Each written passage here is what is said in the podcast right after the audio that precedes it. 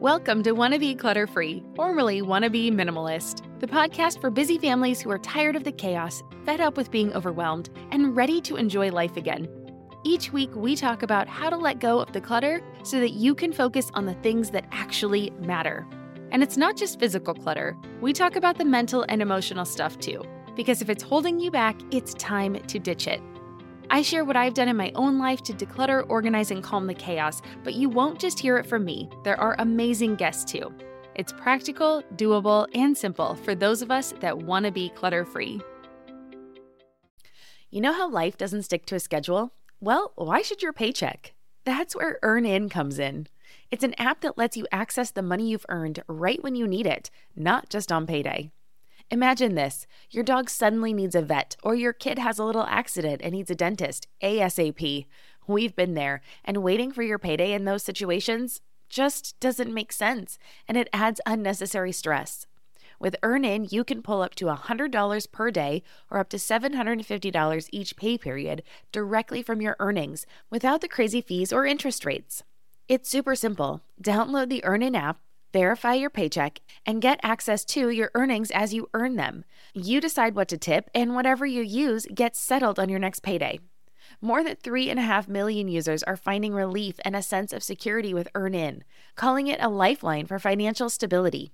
That peace of mind, it's priceless, and it could be yours. Ready to give it a try? Download EarnIn today, spelled E A R N I N, in the Google Play or Apple App Store. When you download the EarnIn app, type in Clutter under podcast when you sign up. It'll really help out the show. That's Clutter under podcast. EarnIn is a financial technology company, not a bank. Subject to your available earnings, daily max, pay period max, and location. See earnin.com slash TOS for details. Bank products are issued by Evolve Bank and Trust, member FDIC.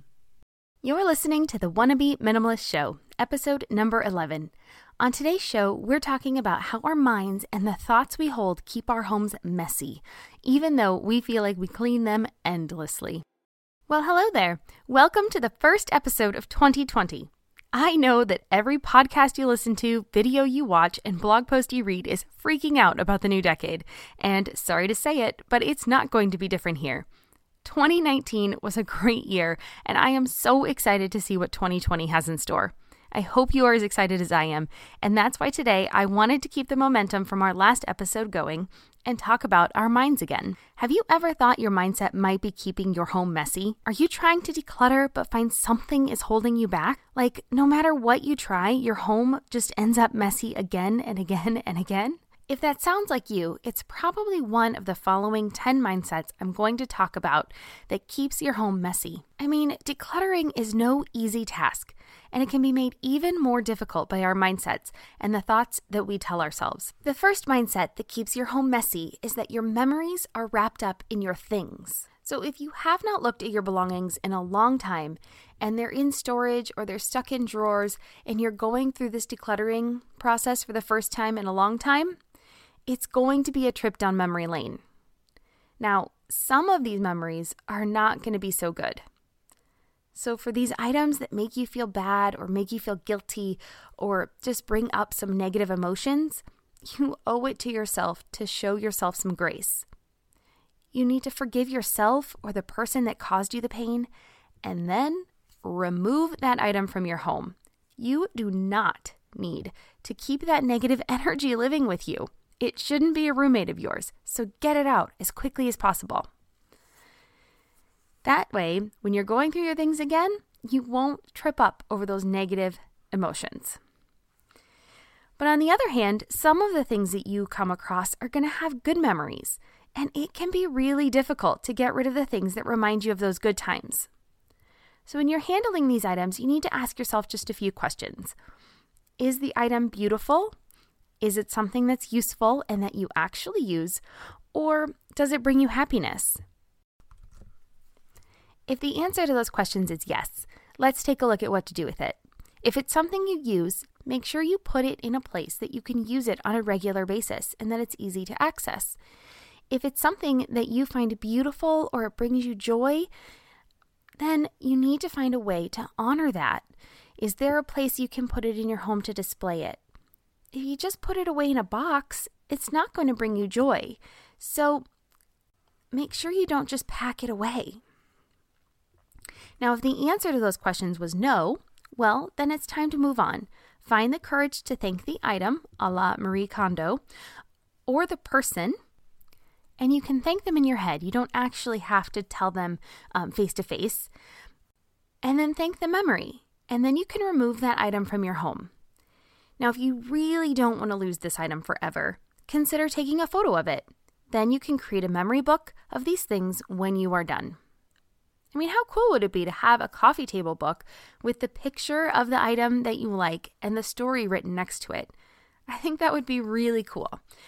But again, it would take a lot of work, but it's a way for you to honor those things in your life that you love, that had wonderful memories, but you're ready to let go of from your actual space. Now remember, the memory of a happy time lives in your heart. It's not in the thing that sparked the idea. That thing was just the catalyst that made you think of the memory and think of those wonderful times. And that's what brought the smile to your face, not that actual physical piece of something. Okay? The second mindset that keeps your home messy is the one that says, but it still has tags on it. now, I'm sad to say that I have been guilty of this in the past. When cleaning out your closet, you might come across clothes that still have the tags on them.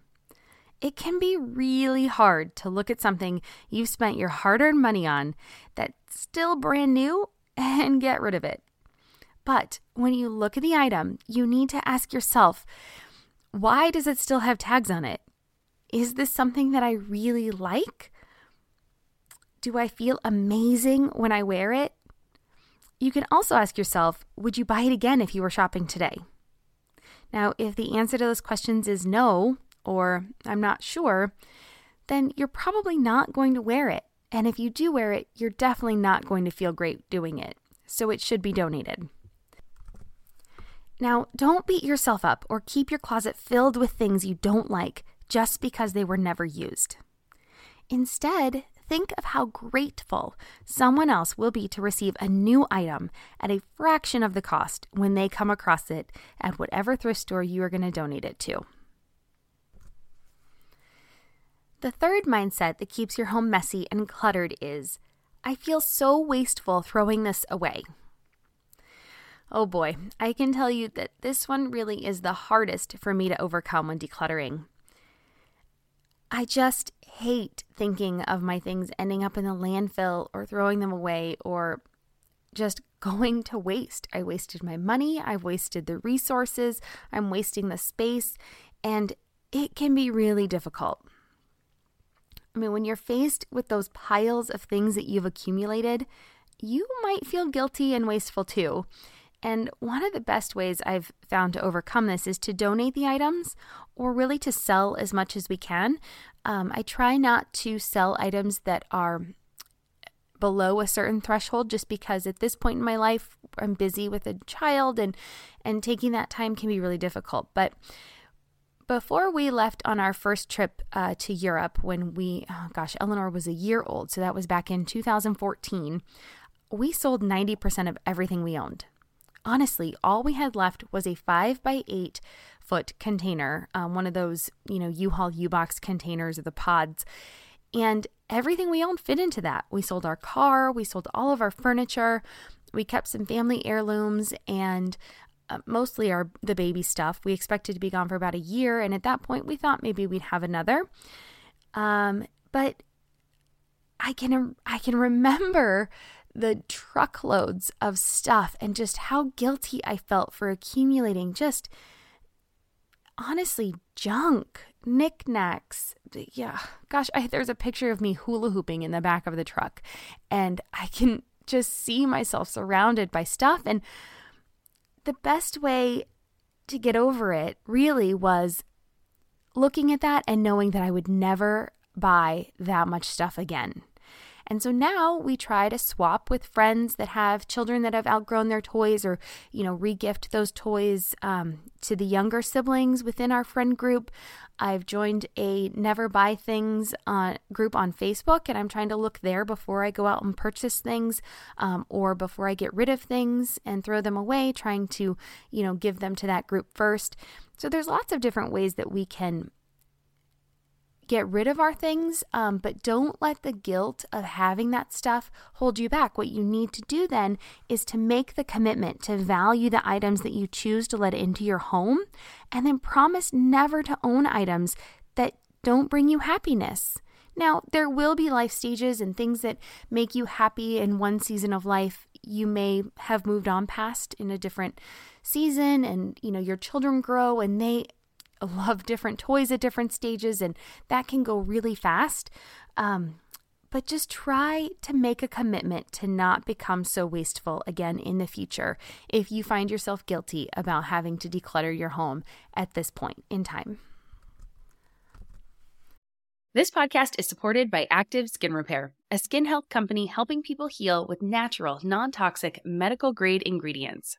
We've been using Active Skin Repair for a few months now, and I am seriously impressed. They use a molecule called hypochlorous acid, which is pretty much a superhero in skincare. It mimics your body's own immune response, helping to cleanse, soothe, and reduce inflammation to support the natural healing process. And let me tell you, it works for more than just scraped knees. Whether it's sunburns, rashes, or even more persistent issues like eczema or acne, Active Skin Repair has got you covered. The best part? It's totally safe and non toxic. That means it's gentle enough for every skin type, from the little ones to grandma and everyone in between, making it the go to for everyone in the family. I scraped my knuckle the other day while doing laundry, and my first thought was to grab the active skin repair because one, it doesn't sting like other products, and two, I knew it would help me heal faster.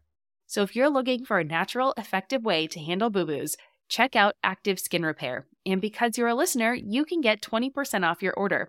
Visit ActiveSkinRepair.com to learn more about Active Skin Repair and to get 20% off your order, use code CLUTTERFREE. Again, that's ActiveSkinRepair.com and use code CLUTTERFREE to get 20% off your order. I'm Margaret. And I'm Amy. And together we host the podcast, What Fresh Hell Laughing in the Face of Motherhood. Margaret, I would say you're sort of a where are my keys kind of mom. Correct. Sometimes a where are my kids kind of mom.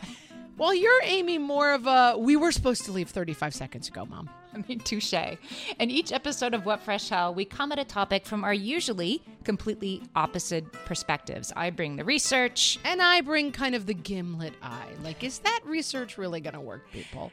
And almost 10 million downloads later, we're still laughing. We also talk to experts in the parenting field, plus parents with stories we can all learn from. We make each other laugh, we challenge each other's assumptions, and we have what we think is the best parenting community on the internet. Check out What Fresh Hell Laughing in the Face of Motherhood wherever you listen to podcasts.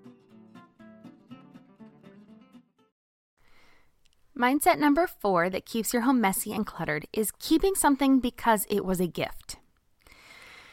Ooh, this one's tough because gifts are wonderful to receive. They make us feel loved and special, and thus they hold a lot of emotional energy. But what do you do with a gift that doesn't really fill you with joy or happiness? Are you supposed to keep something just because a loved one gifted it to you? Okay, I'm going to make a big statement here and say, actually, no, you're not. A gift is just a physical representation of the love that someone has for you. The gift itself does not hold the love. That thing that you received is not their love, it's just that physical representation. So, as long as you appreciate the person who gave you the gift, you showed them your love, you showed them your appreciation, you said thank you there is no required holding time that you need to keep the gift.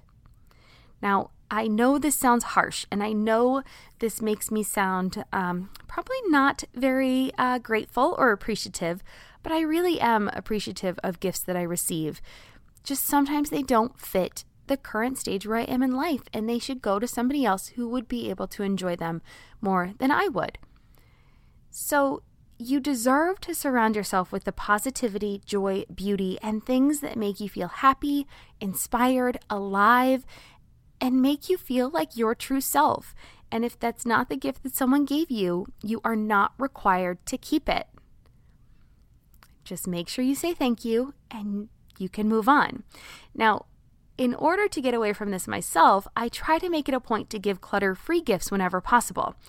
So that way, I'm not contributing to someone else's belongings. If they don't want to keep the gift that I give them, I try to give consumable products, things you can eat, things that you can use, um, or experiences or gift cards, something that they can buy whatever they want, or they can have a memory instead of a physical thing that they have to put in their home.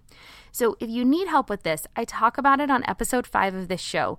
Um, it's all about clutter free gifts, and so I'll be sure to leave a link in the show notes. Um, it's pretty Christmas themed, but there are gifts that can last um, throughout the time. So, I think you'll find something helpful there. The fifth mindset that keeps your home messy and cluttered is the dreaded thought that I might need it someday. Now, the idea that you might possibly need something in the future is another tough mindset to overcome. It ties into that third mindset of being wasteful and the ninth mindset, which deals with scarcity, but we'll get there in a minute because you don't want to have to buy something again. The best way to overcome this mindset is to think of the kind of life that you want to live and then use this new life and inspiration to measure your items that you own against it. Make sense? All right, well, let's look at an example. For instance, let's say that cooking is not something that really brings you joy. Sure, you make dinner most nights, but you're not channeling your inner Giada de Laurentiis or daydreaming of having your own cooking show on the Food Network. So, when you're decluttering your kitchen, feel free to say goodbye to the pots, pans, gadgets, and extra servingware pieces that never see the light of day. You will be just fine, and cooking will be way easier when you're not fighting to get to the one pot that you use on a daily basis. Trust me, we lived out of Airbnbs for a whole summer and did just fine cooking a meal or two per day in each and every kitchen that we were in. Now, some of those kitchens were totally bare bones, and others, well, they were pretty stocked. But I bet you if you asked my husband which meals were cooked in kitchens based on how many different pots and knives I had available, he would not be able to rank them. The food I cook can be done in kitchens that are high end and that are bare bones, and it really doesn't matter. And I'm not aspiring to be a chef, but my family does not go hungry on a daily basis. So, now another way that you can look at things that you might need someday is to think of ways that you can borrow or rent those items. Do you have a friend who loves to bake? Well, maybe you could borrow her stand mixer one weekend. Or better yet, the two of you can get together for a chance to bake, like at Christmas. Or get all your kids together and do it together. That way, you get to build up your friendship, you get to make fun memories, and you still get the end result of the baked good that you wanted so much better than having that stand mixer sit in your kitchen that never gets used. Are there ways that you can rent items you need? So, some big things that come to mind that you're probably aware of are power tools or sporting equipment and formal dresses. Smaller things like library books, of course, those can be rented. But there are even a few really surprising things that you can rent, like camping gear, you can rent chickens for a little while to lay eggs to try them out. You can rent designer handbags, camera, video equipment. You can rent jewelry, and you can even rent garden plots. So maybe you don't really need that big backyard that you thought you did. You might be surprised that you can rent what you need when you need it instead of holding on to something and creating a bunch of clutter just because you think you might need it someday. Mindset number six that keeps your home messy and cluttered is keeping things as motivation. So, do you have a pair of skinny jeans in your closet? I'm not talking about the tight jeans that are in fashion. I'm talking about jeans that you can fit into when you get skinny. Yeah, we've probably all been there. Well, how about a dress you're saving for when you lose weight? Sure, you may fit into these items again, but when you do, will they really still be in style? Will they be the clothes that you want to be wearing? I've done that before. I've cleaned out my closet and put stuff in storage because we were traveling. And when I came back, it had only been maybe a year later, but I couldn't believe how much my fashion sense or sense of self had changed. I no longer wanted to wear the items that I had put in these bins. It was shocking, and it wasn't that long before I felt that way.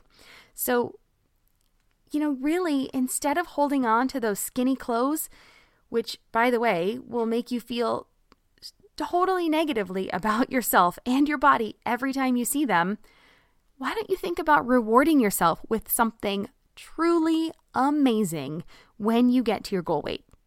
I mean, if you put in all that hard work and effort, you will have changed as a person anyway. And so you really will deserve something amazing. It's such an amazing accomplishment that you had. So don't wear these old hand me downs and handoffs that you had from years ago when you hit your goal weight. Get rid of them now. Clear your mind. Set yourself for the life that you want to live and go out and get the thing that will make you feel like a million bucks when you get to your goal. Okay?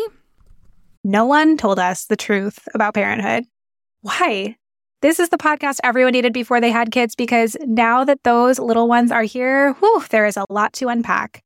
I'm Rachel Shepardota, and I am your host for the podcast No One Told Us, where we tell the truth about parenting and let you in on all the stuff you really should have known about before having kids. I am the founder of Hey Sleepy Baby, but this podcast is so much more than sleep. We'll be diving into all the topics that you really care about and need to know while you do your best job raising those adorable, tiny humans.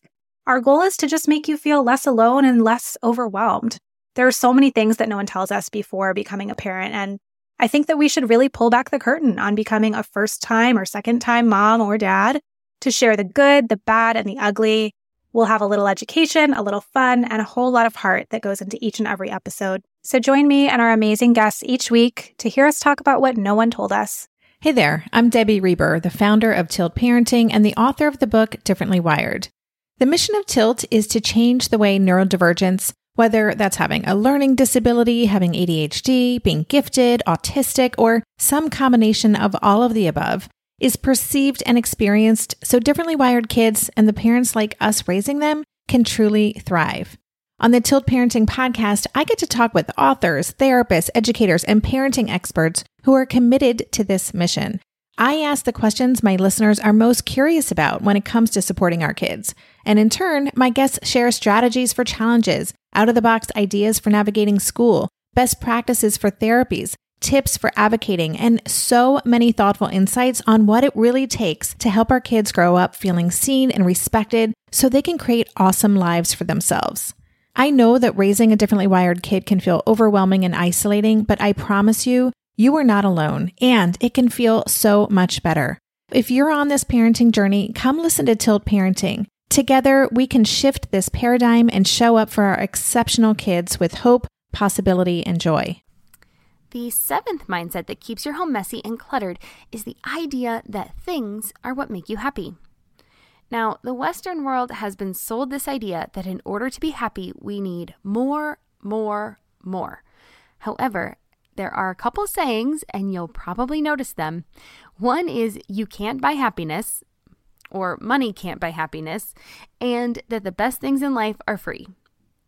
And honestly, scientists agree. Yes, you do need some money to be happy. So I am not going to say that people with no money that are legitimately poor and need more money are happy. That's not what I'm saying here. But once you've hit the threshold where your needs of housing, food, clothing, and health are covered, adding more things to the mix, well, that doesn't actually make you happier, at least, you know, for the long term. Now, if shopping is your therapy, consider asking a friend to join you for a coffee date or just go walk around the mall together and window shop. Having a friend to spend your time with is a great way to boost your spirits, and you can ask them to be your accountability partner to not purchase more items. Retail therapy isn't really therapy. Now, I talk about this a lot in the last episode of the show, so I won't dive in too deep. But what you're really craving is a spike of dopamine in your brain. You want to feel good in the short term. Now, instead of shopping or surrounding yourself with things, Think about taking up a new hobby, attend a class, gain a skill, heck, start a blog or a podcast. Both will keep you plenty busy, and I find a lot of joy in both. So, if you want a deeper look at why humans crave more, check out episode number 10. I'll link to it in the show notes too, so it's easy to find. Mindset number eight that keeps your home messy and cluttered is that you plan to sell this thing on Craigslist or whatever internet site you prefer. Okay, yes, you can sell your decluttered items and make a decent amount of money. In fact, remember how I talked about the first time my family traveled to Europe back in 2014 and we sold 90% of our belongings? Well, we made just over $28,000. Yep, selling your items can be amazing. Now, we did have big furniture and cars and a lot of big pieces in there, so that adds to that total. But what you don't get to see in that statistic is how much stuff we had to buy back when we came back to the States, or how much money it took to accumulate all of that stuff in the first place. Now, I remember we helped friends with a garage sale once, and they were thrilled with their total money made at the end of the day. It was a $1,000. And absolutely, that is a lot of money. But all of that stuff took up a lot of space in their home and in their minds. So, by all means, if you can sell your stuff, do it. It's not going to be easy and it will take up your time, but it's possible and can even pay for a family vacation. But the real issue with this mindset is when you hold on to items that you plan to sell someday. Now, inevitably, someday never comes, and the items end up back in your home. An easy way to overcome this is to set a sell by date. So, if an item has not been listed or sold by your sell by date, then it should be donated in order to free up the space in your home and in your mind. So, just like using it someday may never come, selling it someday will never come if you don't do it now. And remember, if you can keep the items from coming into your home in the first place, you can save yourself a bunch of money, way more than you'll ever make back, and you can keep your home free of clutter. The ninth mindset that keeps your home messy and cluttered is the idea that things make you feel secure.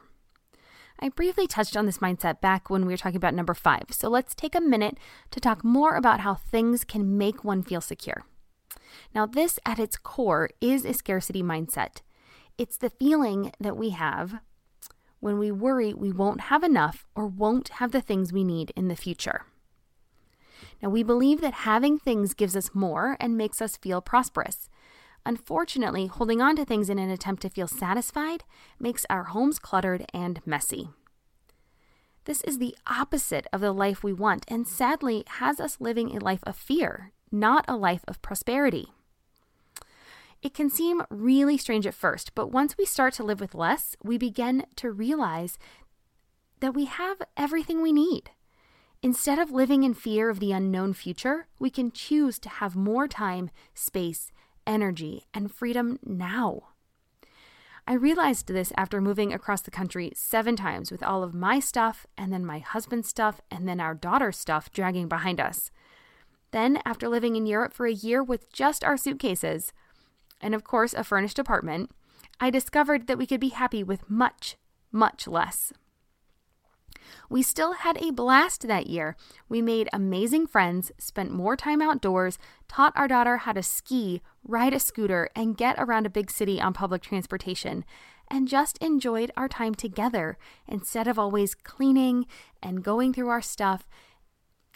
It was amazing. People could drop by at any time, and we just felt free. Never once did I feel deprived or like we could not get what we needed when we needed it. Not only did we survive, but we thrived. That's why I'm excited to join you all on that 21 day decluttering challenge that's starting in a couple days. It's been about seven months since we've returned, and I'm still working my way through our stuff. There's a lot less of it now, but there's still more that I can do. And the 10th and final mindset I'm going to discuss today that keeps your home messy and cluttered is the toughest. It's the idea that you have to keep something because it belonged to a loved one, and perhaps that loved one is now deceased. I never said these were going to be easy, and a lot of you have come to me and asked how to handle sentimental items and things that belong to loved ones. This is the hardest mindset to overcome because there is a sense of permanence when you have something that belonged to or was gifted to you by someone who is no longer living. When you start your decluttering journey, it is best to put away any of these items or put them to the side and then have them be the last things that you go through and make decisions on. By then, you will have honed your decluttering skills. You'll be better at knowing how you want to live your true life and what you envision that true life to be. Now, it might go without saying, but I feel that I should remind everyone that you only want to keep items that remind you of good times with your loved one. Don't keep anything that makes you feel guilty or that you keep um, because they loved them. These are now your items. And also remember that even if you discard a thing that belonged to somebody that you loved, you are not discarding that person or your memories with that person. The item does not hold the memory. Your mind and your heart hold that memory. So here's an example in my own life. Sadly, we lost my father in law to a battle with melanoma almost eight years ago.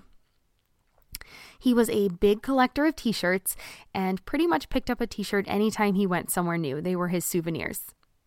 So instead of keeping these shirts, they honestly didn't fit anyone else in the family, and some of them were a little raggedy at this point.